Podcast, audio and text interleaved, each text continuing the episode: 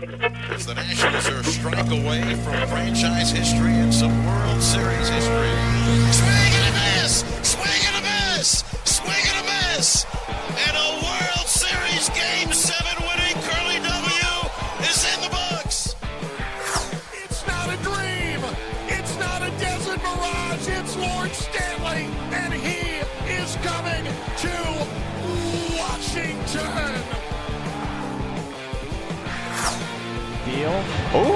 great crossover. Got him. Just left Fournier. Hey, that's called getting put on skates. Down to two, down to one, and the Washington football team with the upset in Pittsburgh. Handing the Steelers their first loss of the season, coming back from 14 0 down. What a win! The show by the fans for the fans, covering all four major sports in the District of Champions. It's the DC Crossover Podcast with your hosts, Mike Cerrone and Ben Simpson.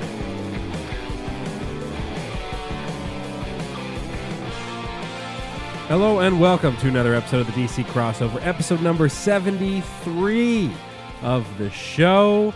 Happy, well, we're recording this on a Monday. We usually do the show either on Sundays or Mondays. I know it's not always consistent every single time, but we try to get these episodes out at least by Monday evening so you have something to listen to throughout the week. That is Mike Cerrone. I am Ben Simpson. You can follow the show on Twitter at the DC Crossover for the main show account and at Cerrone16 for my partner Mike. And uh, yeah, I mean, this is, we finally get to talk some football. I've been teasing it for like a month. Oh, yeah. I feel like I feel like for the past month I've said we're going to talk about uh, Washington football team next week. We're going to talk about Washington football team next week, and then you know the Wizards trade Russell Westbrook and the Nats get rid of the Right, entire right. team, and all this stuff has happened.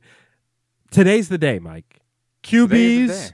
running backs, positional preview. We're not even doing a rewind today because the thing with the rewind segment, Mike, I was thinking about this. So I was like, there's only one team playing, so it's like, do we? It, it, it works better when there's like three of the teams playing. You might miss some games here and there, Exactly. but uh, not a whole lot uh, going on besides the Nats losing, which we'll get to in a bit too. But first Before off, we get to that, I want to hear about your, your your weekend. That's why we're recording this on Monday, is because you had an anniversary. Oh, so I'm yeah. trying to see if there. Oh, oh, oh, yeah, oh yeah, oh yeah, yeah, yeah, yeah, yeah. So no, no, no, nothing too special. I mean, when you have a, a little a little one, you can't really do a whole lot Ah, as far as like going out and stuff like that. But we um on Sunday we had the grandparents come over and watch her, and we just went down to the old stomping grounds in Fairfax, hit up O George's um in Fairfax. I don't know What if in the world is that? Oh, it's great. It's right by a campus. It's the University Mall. It's uh, it's like a restaurant and bar. Um, That's not that's not next to Brian's or something, right? yeah. It's it's it's close to Brian's. Yeah,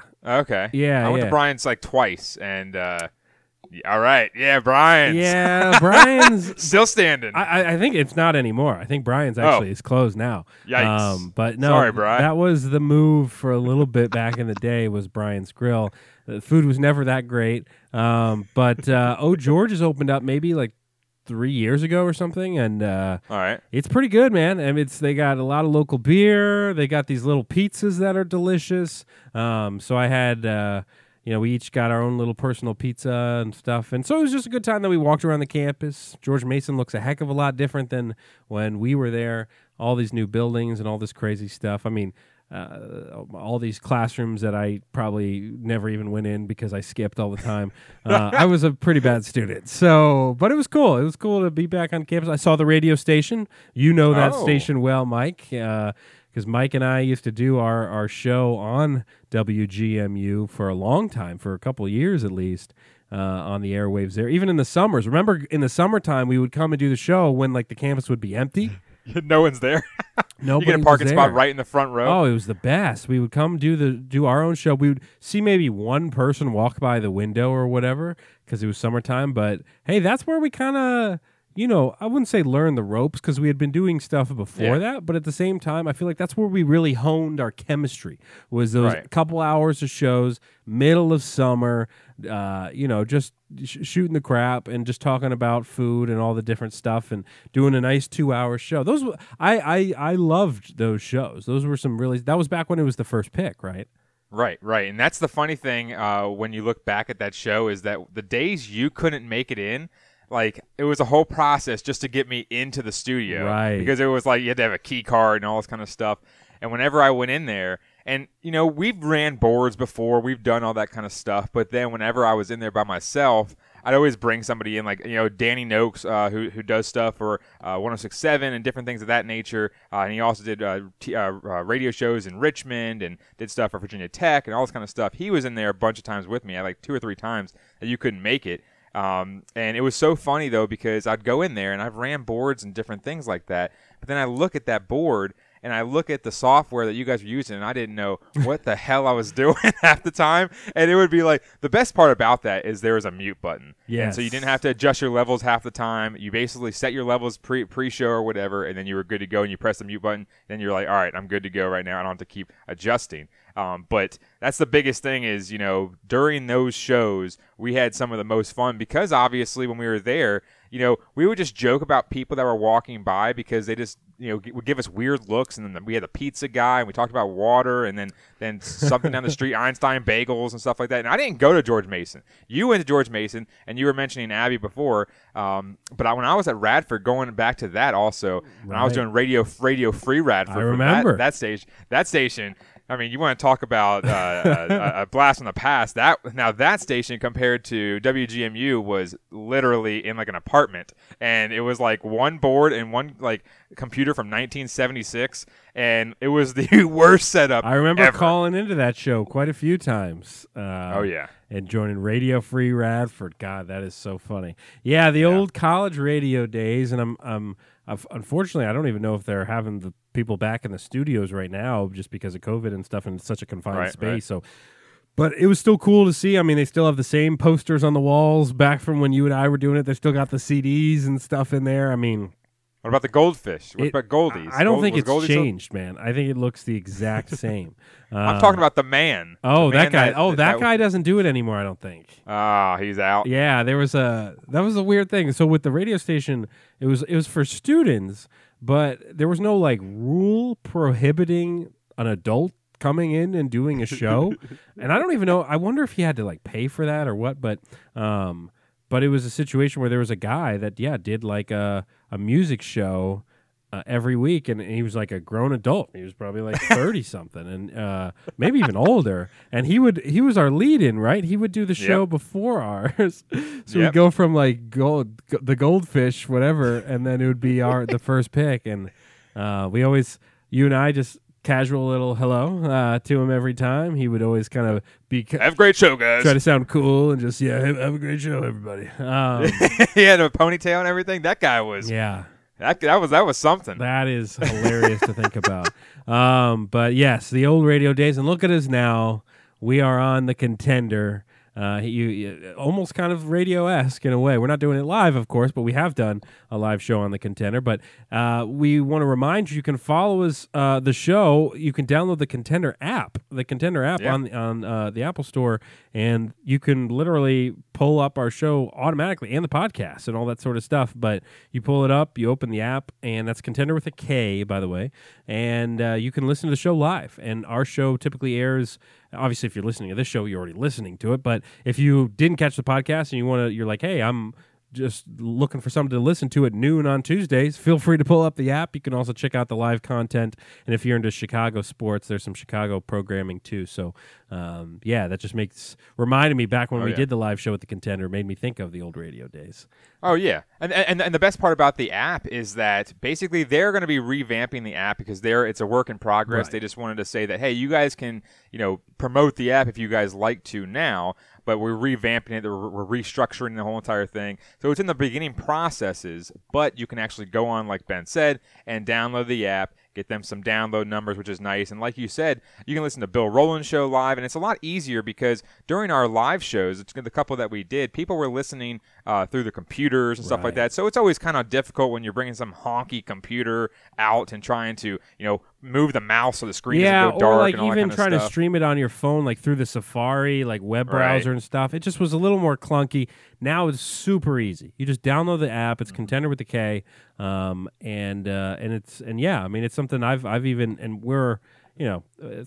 We are on the contender, but even I've pulled it up and listened to some other stuff um, occasionally during Yeah. the week. So, uh, plenty of ways to devour this show, this content that we bring you. And uh, yeah, a lot to talk about on today's episode. As we mentioned, we are going to get into some positional preview stuff with the Washington football team Is uh, the first uh, game, the first uh, preseason game is this Thursday as we are Yeah. recording this, which is crazy that it's already here. I mean, th- the fact that it goes like training camp starts and then preseason games and it's like all right here we go and there's only what three preseason games this season and then Yep. they get into the season so it's going to be here sooner than you know which I'm glad to have. Yeah, by the way, I yeah, did not want four. I mean, it's it's ridiculous when you see the fourth preseason game and you have guys that are from you know D three schools that had five thousand fans in the stands out there trying to grab a roster spot, and you're just like, all right, I, why am I even watching Yeah. the first five minutes of this game? Oh yeah, like on Thursday. I mean, you and I will tune in as much as we want on Thursday, but my guess is after the first half, it's going to be kind of like, all right, I think we've seen what we need to see from this game Yeah. because second half you're probably not gonna- you're going to see the guys that are fighting for you know practice squad spots and things like that. So um, we'll we'll obviously talk about that next weekend, and then you know we've got some Nats talk today. We've also got our forecast, our final lap, our money line, our trivia. So much to get into. Before we get to the football side of things, Mike, let's talk a little bit. The Washington Nationals. The Washington Nationals. Obviously, we spent a lot of time on them last week talking about the trades and all that stuff. Um, so we're not going to spend a ton of time on the Nats because they're pretty much doing what we thought they would do, and that is losing. They got swept by the Phillies, and then they've lost two of three to Atlanta in the most recent series, and now currently are 50 and 62 on the year, nine games back.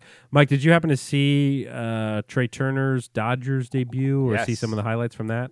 I did see the highlight where they said, "Oh, the ball was just." Out. I mean, and everyone was going nuts, which is like, I understand that you know people were like, "Oh my gosh, Trey Turner's on our team now in LA" and all that kind of stuff, but.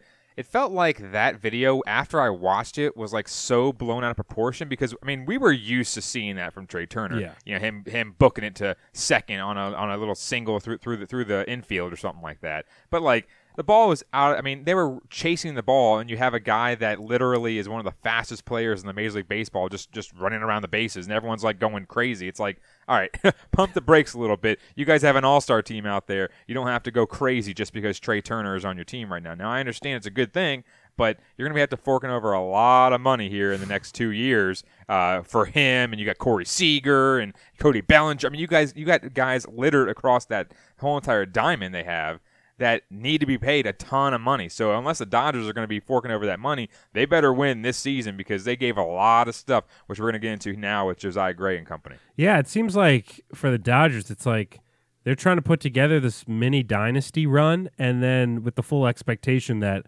they're gonna have to just be, I mean, at the bottom of their division soon at some point Yeah. because they're gonna ha- they're not gonna be able to pay all these guys. So they won it last year. In all likelihood, they're gonna win it again this year. Uh, If I mean, it's not a given though, because heck, they're not even leaders in their division right now. So it's like, you know, it's not a given that they're going to win it all. But if they don't win it all, it's going to be one of those weird super team doesn't win it all situations where. Uh, that's why baseball can get a little tricky, Mike. I mean, we've seen it with the Yankees in the past, where the Yankees buy their way to have a tremendous roster and then still don't win a World Series or something like Right. that. Um, eh, but I mean, the Dodgers right now four games back in their division to the Giants, which is a team full of like I'm not gonna say nobodies, but Mike, I mean, if you had put a gun in my head right now and asked me to name five of the starting lineup for the San Francisco Giants right now, I don't think I could do it. And they're Yeah, it- four it- games Not, not, not a lot. Not a lot of somebodies. Not a lot of somebodies. No. out there. Meanwhile, the Dodgers, yeah, not a lot of somebodies at all. Just just bodies, just bodies. Um, meanwhile, the Dodgers, I mean, we probably could name their entire lineup right now because they have so many right. studs, and their pitching rotation is unbelievable. I know you're fighting with them in your MLB The Show World Series, or, or are you playing the Astros? Oh no! I, I I told you last night I won. Oh, oh, oh, right, right, right, I right. got, right. I got. Uh, well, the, I told you that I the Dodgers. I took them to, to I think it was uh, six games, and it was in a, the I mean, it was a CS, yeah, yeah. It, it, it was they won the first two. I, I won four straight, which was remarkable. But Hell of a at, at the same time, yeah, exactly. Then all of a sudden, I played the Astros, and I just you know, I, I the last game it was game six. I ended up having 19 hits and beat them six to nothing, and Max threw a complete game shutout. That's So, how you finish a you know, World Series off. fe- feeling pretty feeling pretty good. But now I have to do all that offseason stuff. Oh yeah, that that's off the worst. That's that's the worst. Uh, but yeah, I think it's it's it's kind of it's weird to see Trey Turner. Am I like broken up about it? Am I crying into my pillow every night about it? Yeah. No, I think we're over it now. I think it's like, hey, look, this guy's on another team now. We treasured his time here. Let's move on and and let's try to focus on some guys that we have now. And you mentioned Josiah Gray. Um, who you know has if you look at some of the stats from the last week of games, um, I mean, out of all of our pitchers, Mike, uh, Josiah Gray has some of the best stats from the week. I mean, Right. 10 innings pitched and two starts, eight hits, two earned runs, 12 Ks, and four walks. I mean, and that's that's that's between two games. I mean, that's that's fantastic. I mean, the Ks were working for him, especially in the most recent game, and uh, he's been fun. It, it brings this team. Everybody complaining about, oh, there's no no good product on the field to watch, and I don't know any of these guys. Blah blah blah. We'll get to know them because this is the future of the team now, and you're going to have to root for these guys if you want to call yourself a fan. And there's a couple young studs that are coming up through the ranks, with Josiah Gray being one of them, where this is a guy you can root for. He's young, he's a fireballer, he brings a little attitude on the mound. I mean, you know, him and then when Keibert Ruiz gets brought up, the catcher prospect who's number one in our system right now, these are guys that get to know, get to know because they're the future Right. of this franchise. Yeah, and Josiah Gray, seeing his first two starts, I think his first start, at least in a Nationals uniform, was a little bit not really shaky, but it was five innings. You It was know, two fine. in- Yeah, right. like it was just it- okay. It wasn't yeah, a only had- Strasburg Pirates debut, Yeah, you know, exactly. that sort of thing. Well, he doesn't have the, the, the prowess of a Strasburg right. coming out of college and all that kind of stuff. But you look at it and say, okay, this guy is going to be one of the pitchers for the future, just like you mentioned. But looking at his second start, he got a little more comfortable, and you mm-hmm. see him go out there against a Braves team and fan 10 guys. That's what you want to see from a prospect that you traded for. And that's the one thing, like you mentioned, about some fans that are still salty about the product and all that kind of stuff. Who cares? We're not going to win this season anyway. You think that when we traded uh, Max and Trey, you think we're going to somehow say, oh, you know, you know, we we might have a shot. You know, we had a shot before we blew five, uh, you know, one run leads uh, in, in the last three innings of the last six And, games. and lost to the Orioles. yeah, that's right. And you're looking at it and saying, okay, we understand if you know you want to have a product on the field and all that kind of stuff, blah blah blah blah blah, whatever. But you think Yan Gomes was gonna win this team a World Series by with his bat? No, I Yan think that when, Gomes. yeah, Yan Gomes uh, going home. Uh, so when you're when you're looking at uh, Josiah Gray, just in, in in his two starts that we've seen, you need to know who this guy is. Right. Just like that's exactly what you just said. You need to know who this guy is. You need to go out there and see other other guys that they're going to bring up, like a Ruiz and so on and so forth. Because I mean, look at Riley Adams. We just traded for him, and he hit a two run bomb. I mean, that's I mean, yeah, he's he went one for eight, but they still hit a two run bomb, and that's the big the biggest thing that you look at is that some of these guys they're still developing. So okay, yeah, they might not be you know all stars or something like that. You're not you're not going to compare them to Trey Turner right now, but you have to start understanding that this team is in a retooling year, and they have to make sure that these guys get playing time and get developed so they can have a product on the field that everyone is so coveted to have right now. Because obviously, when you're looking at this team, the roster is not a Dodgers roster. It's not even a. I would. I would even put it. That's not even a Giants roster who we don't even, even- know who's it's not- starting for It's that. team. barely. it's not even like a Triple A Dodgers roster at this point. That's right. But overall, you're looking at Josiah Gray, and I I just think that that 10K performance against a team. Now, again, I don't know exactly the injuries for the Braves. I know the Braves aren't so riddled with injuries. Obviously, Acuna's out, but at the same time, that team is still pretty damn good. yeah, they're the still they're still fighting for a division right now. exactly. So you see 10 Ks, and you have to be really, really excited about that start. Yeah, I, I, I am. And I think it's promising. I mean, look at these other pitchers we're having to watch. I mean, I'm not getting excited about Erick Fedde's starts. I'm just not. I'm not getting excited. I mean, Patrick Corbin's been absolute garbage, and everybody's trying to make excuses for him. I know Zimmerman, who you, you, obviously you're going to defend your teammate and you're going to be behind your guy. So it's not, I'm not like mad at Ryan Zimmerman for saying it, but he would mm-hmm. said like, "Hey, this guy kind of we." He said, I think his words were we abused him to win a World Series, basically. Like we used Patrick Corbin in so many different positions and relief and in, in all these different sort of spots where maybe he got messed up from that. I don't believe that to be the case because I think that was two years pitcher. ago, and and Corbin is should be able to get back on track two years later. But whatever. Um, but yeah, I mean, eh, there's really nobody else to be excited about. So yeah, I'm going to be excited about Josiah. By the way, Gray. just to inter- inter- I'm going to interrupt you real Yeah. quick about the Patrick Corbin thing. Then sit him down for the rest Yeah, of the season. yeah, exactly. Let him rest. You're not going to win, so why don't you go have him go out there and pitch like a start for maybe four innings? Let him Yeah. go four innings or something like that. Then shut him down, no matter if he's hitting a no hitter or not. I mean, let's be honest here. You look at him, and if he's having this this type of ruined season career thing, whatever Zim is, is trying to say, then sit him down and let him say, "Hey, next year, let's just have some more starts for uh, whoever they want to bring up, like you know, whoever they want to have in, in next in the rotation." But now, I mean, you have pa- Paola Pa- or pa- Paolo Espino, Yeah. who's thirty nine thousand years old know. out there, who was in the bullpen. Now all of a sudden he's starting every fifth day. He had like two good starts, and now he's letting up six earned runs, and I mean, he's Oh, letting up more runs than he is pitching. It's so it's just like, bad. it's oh so my bad. god. I mean, uh, I'd say the only guys that I'm excited to watch get on the hill right now are Joe Ross and Josiah Gray. Right. Um, the two Joes. They uh, they're really the only guys where I'm like, all right, I feel pretty good about this. Um, you know, I feel like they give us a chance to win. Uh, all these other guys, really, mm, it's just it's just tough. It's tough to watch, and I say that as a guy who watches all the games because, again, I've got a four month old. I'm not really going out and doing anything else, so I might as well watch the games. And some of the nights, it's just tough, man. It is tough. Uh, other notable stat lines from the past week. I mean, Carter Kieboom, yes. Mike, is is he having a nice little run here? Eight for 26, 308 average, couple bombs, six RBI. I want everybody to pump the brakes a little bit, though, because let's just remember the whole sample size thing. And Carter Kieboom's much larger sample size is still not great. Um, people are starting to get excited about him. Would I love if he does turn into okay? Hey, this guy's finally figuring it out. Of course, I'm not gonna like hate on the guy if he does figure it out. I'd love for him to be our future infield piece because he is so young. Um, you know, if he could be the everyday third baseman or or whatever shortstop, whatever the situation ends up being, like I would love that.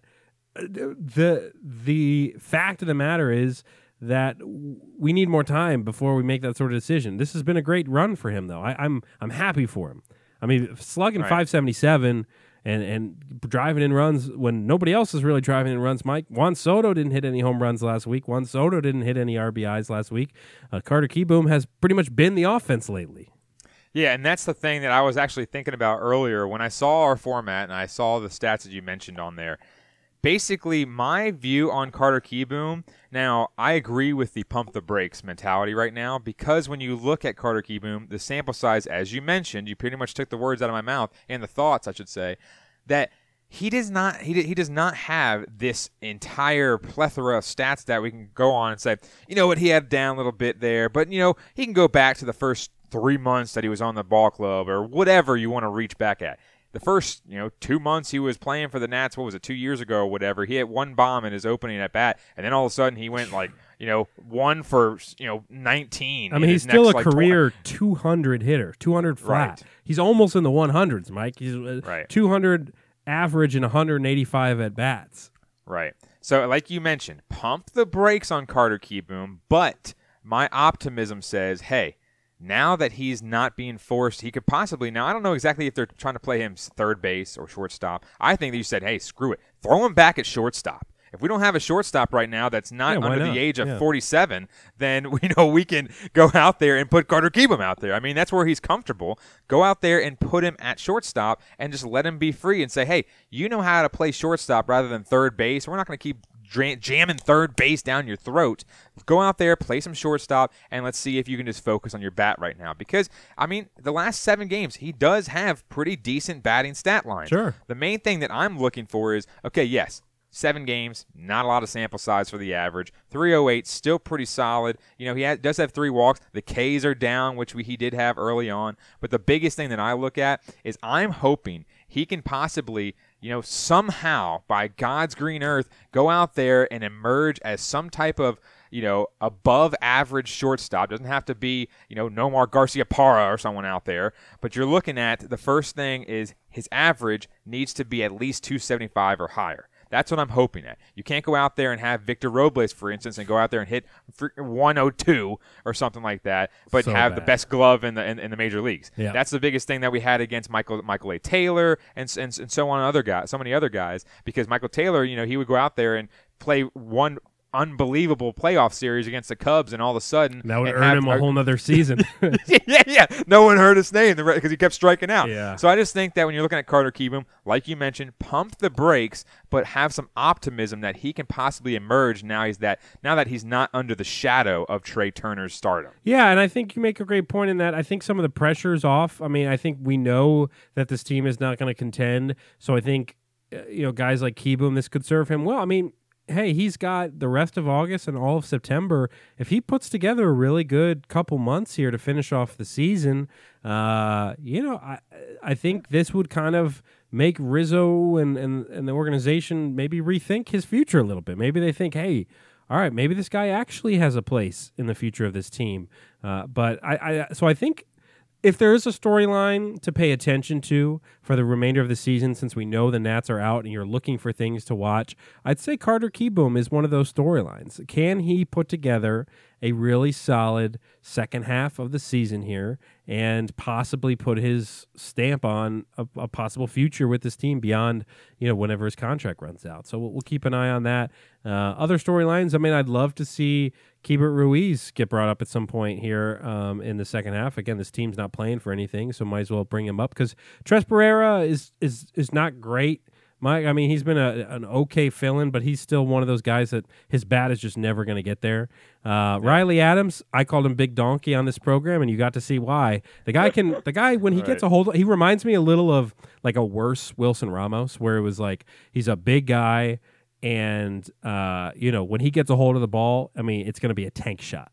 I mean, that's Yeah, that's the right. situation because the guy's so big.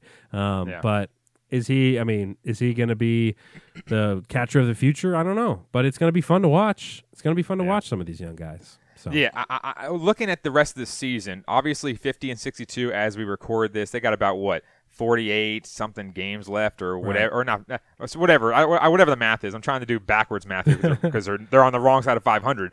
Uh, it's a little bit So I think they got to, to 60 look at the numbers games like that. 162 So- games, so, and they've played uh, Yeah. 50 plus Oh, right, 62 right. Yeah, is there you go. 102. So yeah, Okay, yeah, I think, right. unless Uh, I'm wrong, unless it's 112 and they have 50 games left. I think that's what it is. I don't know. I don't 112. I, know. This whatever. isn't a Like I math show. like I said, I'm sitting here trying to do 50 and 62, and I'm trying to do the math. Well, 50 plus 50 is 100. So 50 Yeah, 62 112. is 112. There's 162 games in a year, so they have 50 games left. I think we've solved it. Okay, there it is. Uh, 50 games left. So we you're may these- be two of the dumbest uh, podcast hosts in existence. I used to be really good at math, but it's too, math. I'm not dumb. I'm, I'm smart on a lot of things, Mike. I actually went to the library today. I checked out some books.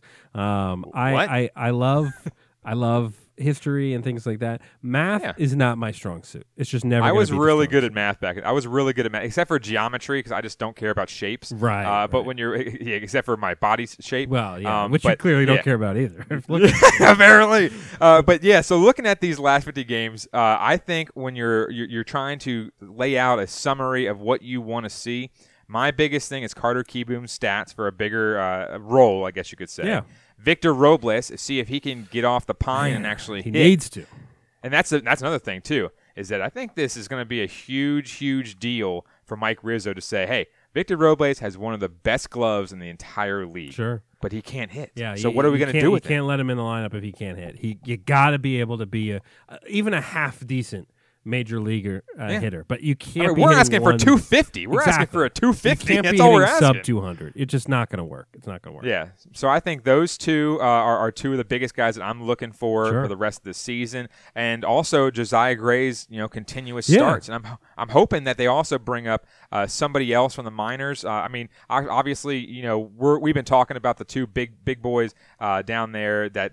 They don't want to bring up, but they might bring up, but who knows? I just think that when we have some of these guys in September, like the Pirates and stuff like that, who have no one anymore, you can bring someone of those one of those guys up for them and see if they can, you know, have a have a four or five inning start. Yeah, but, uh, yeah, Jackson Cavalli Rutledge Rutledge. so I mean, so- yeah, it'd be nice. It'd be nice to see him this year.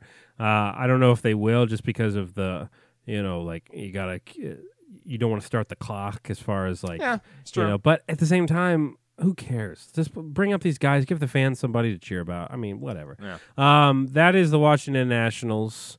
And uh, we will uh, give you the uh, schedule ahead a little bit later on. All right, it is finally time. It's Play the music. The Washington football team.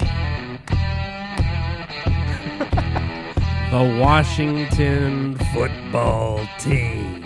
Nice. We finally get to play that sounder. Back to the gridiron. We are doing our In positional previews. we got quarterbacks, we got running backs on today's episode. We'll be going basically a couple positions each episode uh, from now until the start of the season. And we will start with some of the key positions on the football field quarterbacks and running backs. So, Mike, we'll start with the quarterback position. As everybody knows, so I'll run through the supposed possible depth chart and then we'll kind of get into these guys a little bit individually. But um, this is kind of flipped and flopped, but for now, for sure, you can kind of pencil in Ryan Fitzpatrick as the number one. Um, and then the second spot, that's where I've I've read so many different things. Some people saying, "Oh yeah, no, uh, Taylor Heinicke's the the number two, and Kyle Allen's number three. In my opinion, at least from what I've read, I think it goes Fitzpatrick, then Allen, and then Heinicke. But I, I could be wrong. I could be wrong, but that's that's kind of what I have down here.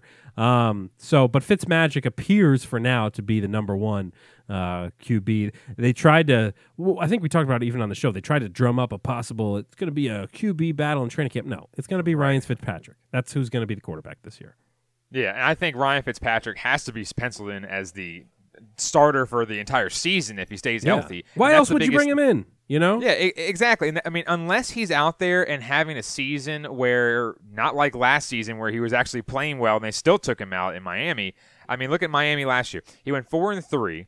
Okay, he had a 68.5 completion percentage. He had five more touchdowns than interceptions. His QB rating was 95.6. I mean, overall, when you're looking at his entire stats, he actually played pretty damn well. I mean, Miami is not this this talent ridded team. I mean, because you look at it, Miami didn't do that well with Tua in the lineup. No. and then they, they they rushed him in there for no reason after he got hurt in Alabama with the whole entire hip thing or whatever. And then he comes in here and they're like, oh, well, seven games at Fitzmagic, that's enough. We'll put Tua in. It's like I don't know if you weren't selling tickets or what was going down in Miami because Fitzmagic was having one of his better years because 16 years in the NFL, he's always been the guy that says. I'm going to give my guys a chance no matter what it is. I don't care if I go out there and throw as many picks as Brett Favre. I'm going to go out there and throw the ball up to my teammates who are getting paid to do that. They're Yeah. getting paid to catch the ball. So when you're looking at Ryan Fitzpatrick over Kyle Allen, who, who struggled last year, he wasn't that great last year. His best stretch was with the Panthers. So when you're looking at it, why would you put Kyle Allen? Over over Ryan Fitzpatrick and Taylor Heinicke's played one and a quarter game or whatever Right. it was that one week 17 or whatever it was. Why would you put him in there? Now I understand if he goes out there and he somehow wows everybody at training camp and all that kind of stuff, but he's not. I've heard that he's been struggling, and that's the thing. He's like what 28 years old or something like that, and he's he's only played one start for for this team. Yes, that start was so much fun to watch. The Bucks defense kind of stifled him a little bit, but he kept us in the ball game for the most part. Right. So when you're when you're looking at it, why would you start him over a guy you just started or you just signed for two years which makes no sense. You started you, signed him for two years to be a bridge to the future of this football team's uh, quarterback position. So why would you start anybody but Ryan Fitzpatrick, who's already out there, and everyone's already saying that he's joking around and having a good time with all the guys and stuff. I mean, he's been on what 17 teams. I mean, that's So what he feels- brings to the table. He's charismatic. He's fun. He's a fan favorite type of guy. Fitz magic, man. He's got the crazy beard. He wears the chains. He's just kind of a goofy guy, but he's good enough. He's good enough to be a starting NFL quarterback and that bridge guy. I mean, that's the key thing that you mentioned there. Is he's a bridge guy. He's not obviously. I mean, he's what thirty eight. He's not. uh, They're going to use him for these next couple years, and hopefully they can draft or or or trade for a young quarterback of the future. Um, you know, br- bring back Dwayne Haskins. Why not? Um, But, th- but hey, but think about this though. So look at his stats from last year. Yeah. he had two thousand yards. Okay, two thousand yards, thir- thirteen touchdowns, and that was in seven seven games. Yeah, I know. Seven games. If you if you double that, I mean, just just say he misses two games somehow Right. or whatever. You, you you double that, that's over four thousand yards, and that's like the new norm for for high level top sixteen quarterbacks in the in the league. Yeah. or at least top ten at least. So when you're looking at, it, we're not trying to have him go out there and be Tom Brady or be a Deshaun Watson or anybody else else out there as a Pro Bowler. You want him to go out there, be competent, give give the guys some some opportunities, and that's what you're seeing from Terry McLaurin and Curtis Samuel and these type of guys that are out there saying, "Hey, we didn't really have these opportunities in the past. This guy's throwing to me." 40 times a game. Yeah. I, I've never had that. I, I had I had Dwayne Haskins throwing to me. You know, I played with him in college, and he still didn't throw to me enough. So you're looking Yeah. at it and saying that these guys are actually happy about this. Yeah, be like kind of like how Alex Smith was a couple years back, where it was like, hey, look, is he going to be the best quarterback in the league? No, but is he going to consistently give you solid games and distribute the ball and try to, you know, giving your team a chance to win? I think that's what Fitzpatrick could be. He could be a top 20 quarterback in the league this year, stat wise. Why not? Um, you know, Kyle Allen, you mentioned. You know he's a Rivera guy. You know since he coming over from the Panthers last year it wasn't great. I mean, the, the one and three, four TDs, one in, one pick, six hundred ten yards. Um, you know, this is just a guy who he's he he's there as a backup option in case something happens with Fitzpatrick. But Mike, I don't think anybody's getting super thrilled about Kyle Allen. Well, the, the best thing you just said there is he's he's there. He's there. That's- He's a that- that's- body. he's he's just a body He's there. a body with an arm. chart. He's a body Yes, with an arm. He's exactly. 25. so, you know, you could, in theory, you could say, oh, he still has some room to grow and that sort of stuff. But, um, you know, I think he's there because he's a Rivera guy, honestly. Like, I think that's the situation. And then Heinicke, uh, another, a guy who, great story, fun experience last year with that. But I think that's all it's really going to end up being, Mike. Just a great story. Uh, Yeah. Now, unless he suddenly in preseason games, Mike just goes bananas and just starts looking like you know a, a QB one. I mean, it's it's possible. It's possible that he could be leapfrog Kyle Allen and be a number two on the depth chart, but I just don't think that's going to happen.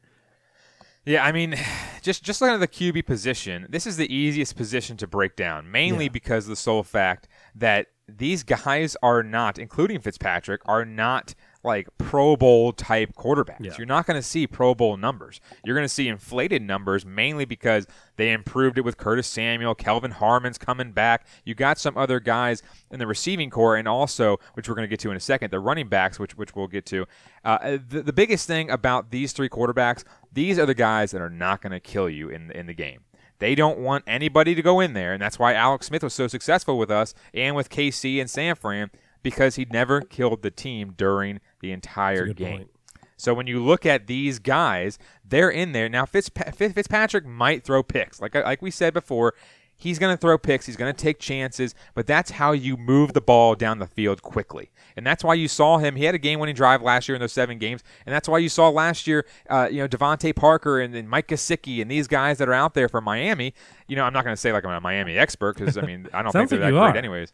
Eh, maybe. Uh, but when you see these guys out there and they're like, well, you know, Tua is holding the ball too long and he's not ha- he th- throws for 113 yards in a game or whatever maybe. That's why Fitzpatrick had 2,000 yards in seven games because he was throwing the ball up and giving these guys chances. Yes, he had eight picks. You know, you'd, you'd rather not see eight picks in seven games. That's over a pick in average. But you're looking at it and saying, hey, if he's going to throw over 20 touchdowns in seven games or whatever it may be, with I'll- I'll- Miami. I'll, take that. With Miami. Exactly. And that's the thing. You, you're going to have better playmakers on the Washington Yeah. football team. And I think that's going to give him more of a chance to improve upon those stats. So you know, the quarterback position, I think we're just gonna. I, I hope we get exactly what you mentioned, where you just get a steady hand at Yep. QB, a vet, the guy who's been around the block before. He knows what it takes to win. Um, he's not gonna wow you, but he's also not gonna lose football games for you. Hopefully. Hopefully, heck, he had a game-winning drive last year in one of those seven games. So he's this. I'm sure he's got plenty in his career. Um, so you know, hopefully Well, that's another thing too. Yeah. Going along with that, so, sorry to interrupt you, No, but that's fine. another thing because I, I like to kind of go off what you're saying. That's the thing is, yes, he may put us in dangerous situations with short fields and different things of that nature, with interceptions or whatever it may be. Uh, but the thing about it is, is our defense is our strong suit. Right, right. So when we go out there and we have, which we're going to get to here, defense probably in the kind next of couple fits weeks, with this type of quarterback, Mike. Fits. It fits. He, they It's fits. fits. With fits at the. Fits. But that's the thing. Fit with Exact- fits. There. Fits. But that's the thing. So when you're looking at it, even even if he takes those chances, he knows, hey, I got one of the top three probably defenses Yeah. in the NFL that, that can stop these guys on goal line situations and hold them to three points, or even get a turnover with Chase Young and Montez Sweat coming off the edge. You never know. And Fitzpatrick's always going to be good for a couple moments in a season that are like viral type moments. Like he, Right. either he's going to go for like a 20 yard rush or something like that and, and he's going to stiff arm some guy or you know some there's going to be a couple I guarantee this Mike that there's going to be a couple moments this year that are going to be the twi- uh, tweets hashtag Fitzmagic and it's going to be him doing something crazy. And that's always fun too from a fan perspective. We're going to get some moments for sure. So quarterback position pretty much squared away. Running backs we'll move on to the running backs. You can pencil in Antonio Gibson as the number one back. I think that's that's a given. Um, You know, uh, we'll, we'll get to him a little d- deeper dive there. Number two, J.D. McKissic is kind of who everybody is thinking you can pencil in for the number two for now. Um, I, I would say maybe in pen you put Gibson, maybe McKissic you do in pencil because you know it's still up for debate. And then once you get past McKissic, Mike, it's all over the place. I mean, Oh, yeah. Peyton Barber's name is out there. Jaret Patterson, the rookie out of Buffalo's out there. Lamar Miller and Jonathan Williams, two older guys that were kind of brought in to com- possibly compete for a spot and see how they do in camp. So there's four guys kind of competing for three for one spot in that third line. Now you probably hold four running backs, but still, you know, you have you know, Peyton Barber, Jaret Patterson, Lamar Miller, Jonathan Williams, all kind of fighting for some spots there, Mike, underneath McKissic and Gibson.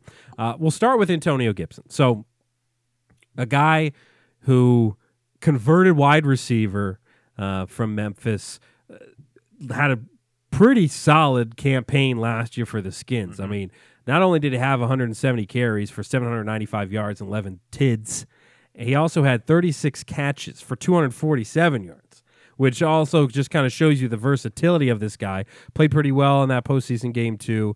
Um, a guy who put up crazy numbers in Memphis as far as you know, uh, both receiving and rushing. Uh, just such a multifaceted, dynamic guy who you expect is only going to get better. He's only 23, but 6'2", 220.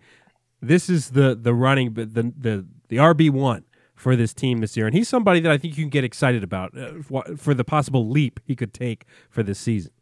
Well, the biggest thing that I was going to mention also with the inflated stats for the quarterback's position, I think that when you look at what football is nowadays, in my opinion, I used to do uh, fantasy drafts um, with uh, PPR leagues in, in uh, fantasy football, and I used to always go out there, and my running backs would never be top tier running backs. They'd always be the Danny Woodheads Sure. and, and, and those type of, of caliber backs that go out there. Uh, and uh, what was the what was the guy um, that played for the Lions? Uh, who was that one guy that always caught? He caught like everything. I forgot who it was.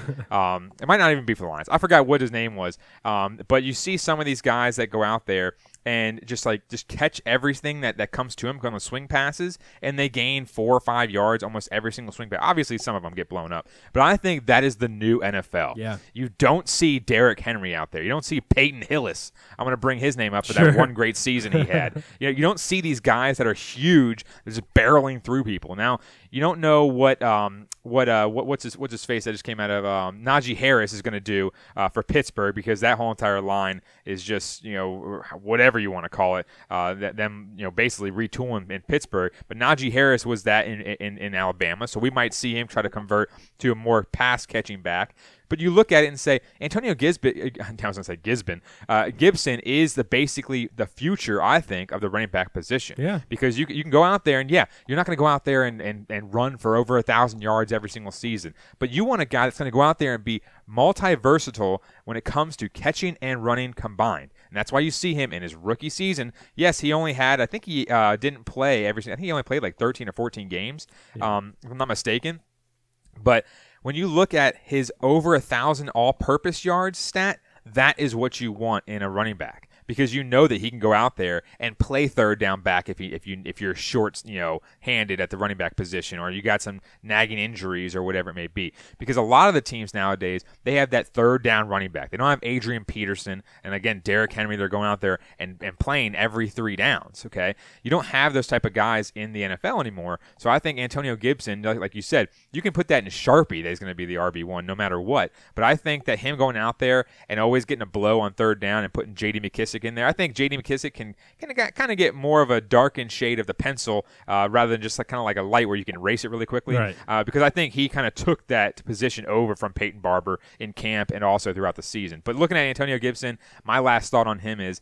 I think that now that he has that one development season under, uh, uh you know, under wraps, I think this year he might go for uh, either in between a thousand and fifteen hundred all-purpose yards. Oh, yeah. if he if he can stay healthy, because now they know what they got out of, out of him, and now they have uh, Ryan Fitzpatrick that's going to spread the field out more with the receivers and have those flat passes a lot more wide open rather than them saying, okay, Alex Smith is going to either dump it low or dump it, uh, you know, five yards down the field or whatever it may be. So the all so all front seven is sitting there waiting for that pass. I think now that they have Curtis Samuel, the speedster, and like I said, Kelvin Harmon, Gandy Golden, all these type of receivers out there that have a chance to make the team make an impact. I think now that field is going to be spread a lot deeper. So now that you see Antonio Gibson, going to be trying to feast off of that. And you mentioned J.D. McKissic. Uh, you know, 27 years old. I believe he turns 28 tomorrow. Actually, I was looking at his football reference page. My earlier. dad's birthday's tomorrow. There too. you go. Your dad and J.D. McKissic. Is J.D. McKissic actually your dad? That's the question. Um, sixth season so. in the NFL. I'm older. I'm older than McKissic. out of Arkansas State. Um, yeah, I mean, last year, 16 games, seven starts, uh, 85 carries for 365 yards and a t- uh, touchdown, 80 catches for 589 yards and two touchdowns as well. I mean, just a, a, a decent second running back in the system, a guy that can, Yep. as you mentioned, kind of spell Gibson every now and then. Um, also has the ability to catch passes from Fitzpatrick. Uh, so I think there's a lot to like at J.D. McKissic, guy who's been in the system and that sort of thing. So no, uh, another guy that's just not he's not going to blow you away or anything, but I think he could be de- a dependable number two running back on this team. For sure, J.D. McKissic, I think, is the is the X factor when it comes to third downs because when you see his stats, his main stats are catches. When you have 80 catches, now again, just like I mentioned, Alex Smith near the end of the season just dumping it off left and right, so he would go out there and get four or five catches a game. But when you're, you're not going to see him get 80 catches this year, I don't believe. I, I, I don't think he's going to probably get even 50. But I think when you go out there, he's going to be that guy that might get two to three catches that extend drives. So I think J.D. McKissic is going to be a very, very comparable back to Antonio Gibson to give him a blow on third on third down uh, and so on and so forth.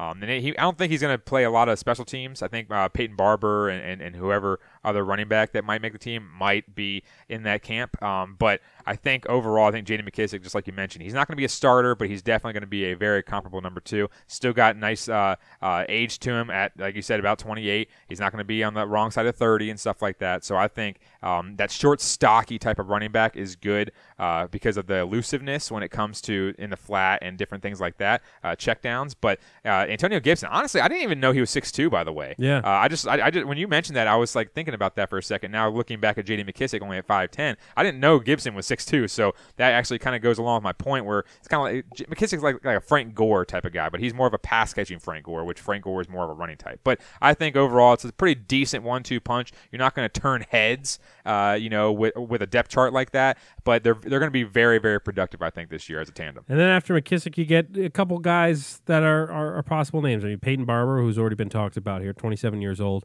Speaking of you know stocky frames, 5'11", 225. I mean, uh, I, I'm around. I'm not. I'm not 225. I wish I was, but you know, I'm, I'm getting down there towards Peyton Barber weight. Uh, sixth season out of Auburn. Last year played 16 games, two starts, 94 carries for 258 yards and four touchdowns. Also had four catches on the season as well. Uh, you know, he's going to compete, be competing with guys like Jaret Patterson, 21 year old rookie out of Buffalo, uh, who had some pretty decent years there in Buffalo, especially his senior season 141 carries for over 1,000 yards, 19 touchdowns, 52 touchdowns in total in his three years at Buffalo. Um, and then Lamar Miller and Jonathan Williams. Anything of note of these four guys that you think is important for us to know? I mean, uh, you know, obviously a guy like Lamar Miller is a little bit older. He was brought in as, hey, you know, let's get some veteran uh, blood in the mix too to, back up some of these other younger guys, maybe uh, compete for a spot. And then Jonathan Williams, who actually played five games for Detroit last year, uh, didn't really play much. Uh, so, you know, do you expect it to be? A Peyton Barber automatically kind of getting that three spot and maybe Lamar Miller or somebody at four? Or do you think it's going to be more of a competition where really any of these four could kind of slide into different spots? I think on the opening roster, Barber's going to make that third running back slot. But I think Jaret Patterson, being his age and also um, kind of having the same body type for the most part as Barber and McKissic, I think that he's going to be on the practice squad possibly um, because of the sole fact that he's he's young and obviously he needs a little bit more work. Because yes, you're playing at Buffalo. Uh, you know that program is not. You know when you look. I mean really Memphis isn't a huge program either, so I can't say that about Gibson. Uh, but Buffalo, you know, yeah, you can have a thousand carries or a thousand yards rushing, but when you also look at his stature and his, like, he's only 5'9", 195. MLB or not MLB NFL NFL I was gonna say run, uh, something else. Um, NFL linebackers are going to eat him up. Yeah. So that's the thing is you have to kind of transition your game. Jaret Patterson has to transition his game, and he might. You never know. He might transition his game now, being 21 years old, into again, like I mentioned, the future of the NFL. In my opinion, is the pass catching running back. Okay, Danny Woodhead, like I said, Danny Woodhead, Rex Burkhead, um, basically all basically the Patriots. Any Patriots, yeah. yeah. That's what I was saying. Yeah, any Patriots running back, basically, who who led the forefront of changing that position, is now what Jaret Patterson has to go off of. I think because you're not going to run for a thousand yards when you're 5'9", 195. No. When you're not even going to cross over the 200 threshold, th- that's just not going to happen, in my opinion. So probably so more you look practice at it, squad work for yeah. Him. So and Lamar Miller, you said yeah the same thing about okay you need some veteran leadership, but he's on the wrong side of age now when he's 30 years old and stuff like that. And Jonathan Williams, obviously, if he's 27, six foot 217, he might ch- turn some heads somehow, but I don't think he's going to do anything uh, for this team. So obviously, you bring in guys to, you know, it's kind of like a tryout. You say, hey, you know, we got some spots out here to, to take, and especially right. running back position where you, are looking at guys get hurt position, all the time. Yeah. Yeah, it gets exactly. They get hurt all the time, and also this position for this team is one of the quote unquote weaker positions when you look at the depth. But overall, I just think that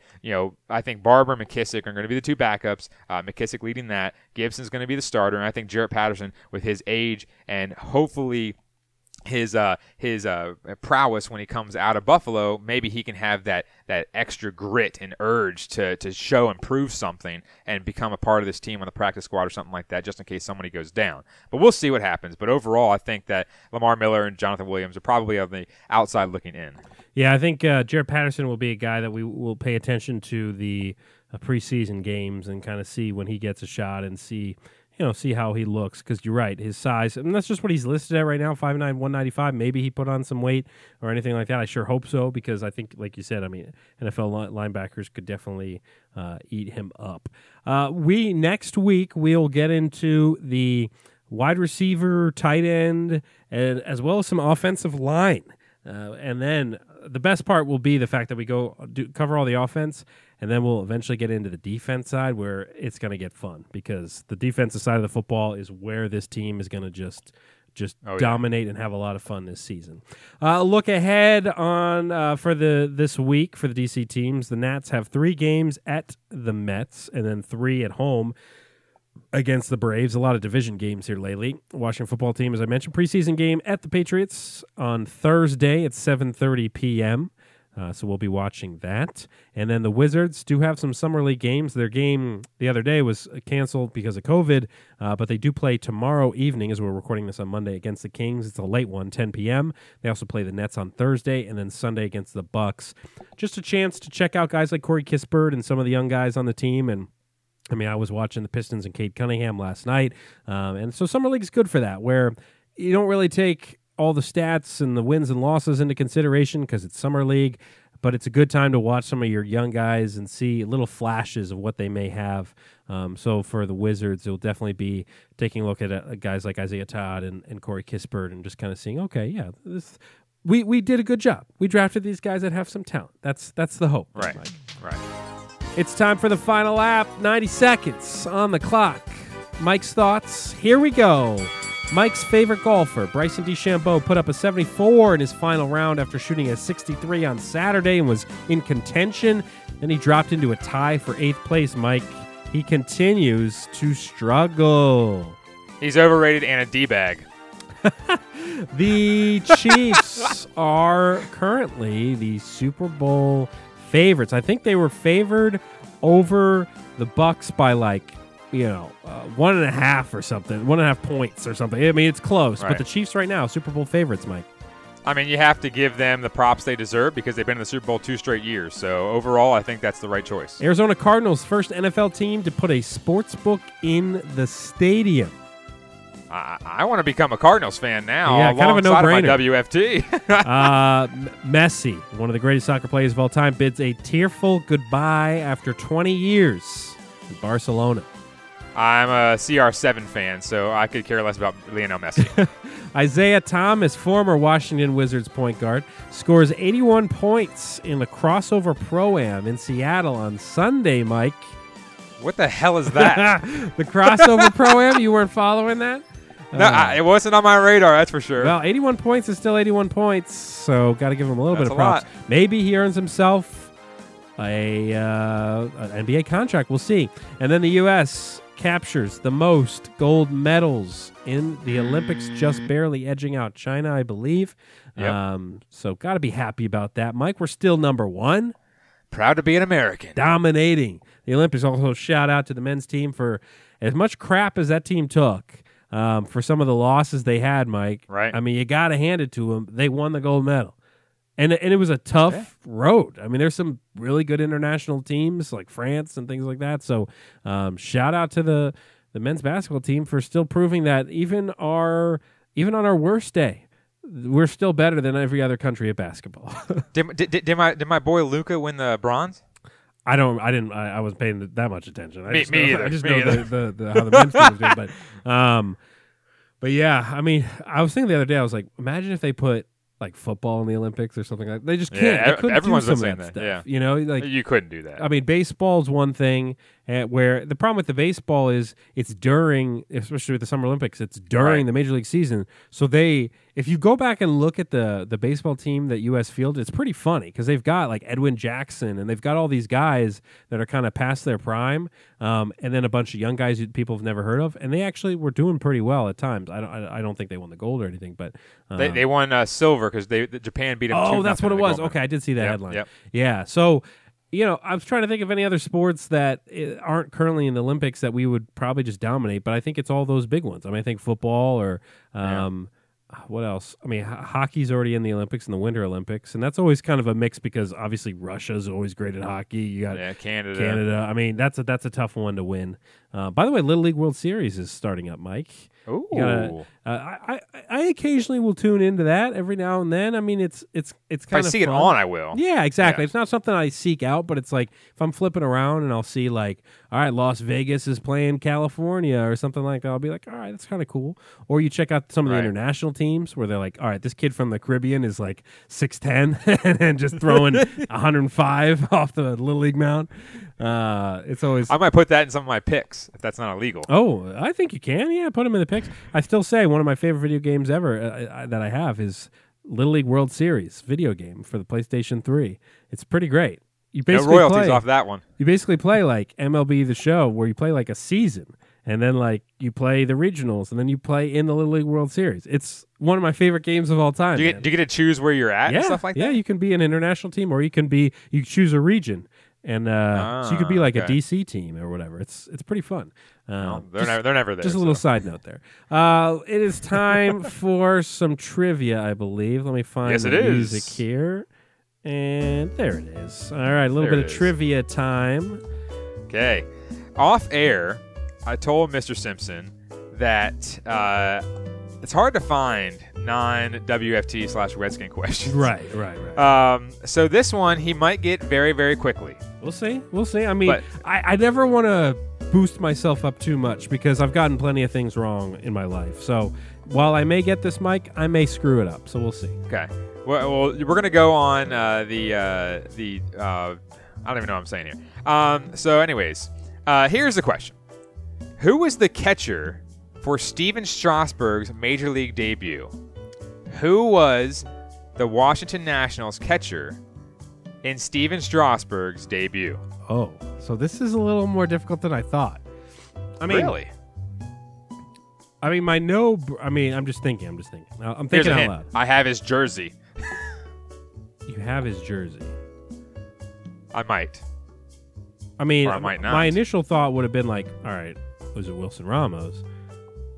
Um, but my secondary thought is it is it like was like is it Jose Lobaton or something? But you wouldn't have a Jose, Jose Lobaton. Lobaton. jersey. That's a that's a throwback.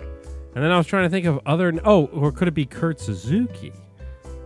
But was he around for Strasburg's debut though, or did Remember, you have a question. You have a question. what if I'm like, hey, was it Kurt Suzuki? Um, right. is uh, here's okay. Here's my question: Was he part of the World Series team, the 2019 team? Uh, well, seeing that Stephen Strasburg's debut was back in 2010, I don't believe so. Okay, That would be a long tenured person. Okay, okay. It's just That'd a be nine question. years. It's just a question. Yes. Um, I'm just trying to think of. I'm spacing on Nationals catchers. Mm, yeah, those have been a lot of them. Seeing as we just got a prospect, hopefully it's the future because we don't have any that are Yeah, starters. Nationals catchers. I mean, there's only a couple guys that are coming to mind. Like I said, like Wilson Ramos, Kurt Suzuki, but you said those are like probably past the 2010. Man, this is a lot more difficult than I thought. it was yeah, I think it's just because I'm just spacing right now. Yeah, you probably once you hear the name, you probably be like, "Oh yeah." Oh man, this is embarrassing. okay, okay, I gotta, I gotta come up with an answer here. All right. Um, 2010 I'm just trying to think about some of those rosters back then. I believe his his start was in 2010, but it might have been in tw- uh, 09, might maybe. He got drafted in 09. I think he might have been. I don't know. Yeah, I mean that won't, that doesn't matter. That's 2010. 2010 catchers. You're right. It's gonna be a situation where I'm like, I know. I mean, I know the person. It's in my brain. Uh, some of those 2010 teams. I'm trying to trying to think of some of the other guys that would have been on those teams because it was probably like back when like Steven Souza Jr. was in the outfield, or like you know Jordan Zimmermann was in the rotation probably back then. Um, and it was. I remember that game. I watched that game, Mike. I was Um, at the game. Right, I remember. I remember. Um, I can right. tell.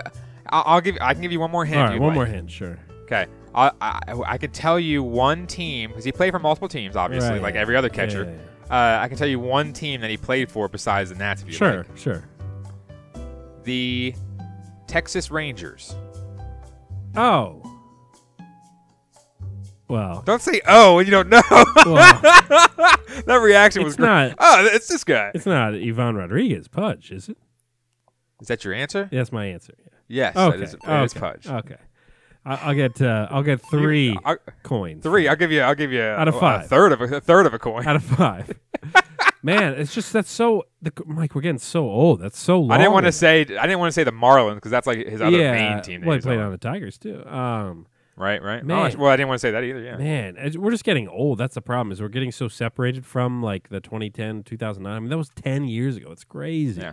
If you remember that that season that Strasburg started, and well, I guess the seasons that Pudge was on, I think he was only on the team for two seasons. Yeah, he wasn't around much. Yeah. He he caught every single one, if I'm not mistaken, of Strasburg's um Makes of Strasburg's because he was uh, a starts. vet at that point. So it was like, yeah, have God Pudge. Yeah, that's crazy. Because yeah, Pudge bounced around a little bit, but still was always a. I have his jersey. I have his jersey in the old that's Nats awesome. uni. Yeah, that's awesome. I love wearing That, that. that's cool. I, I, that was a good question. That was a good question. I like that. Um, let's hit up the money line.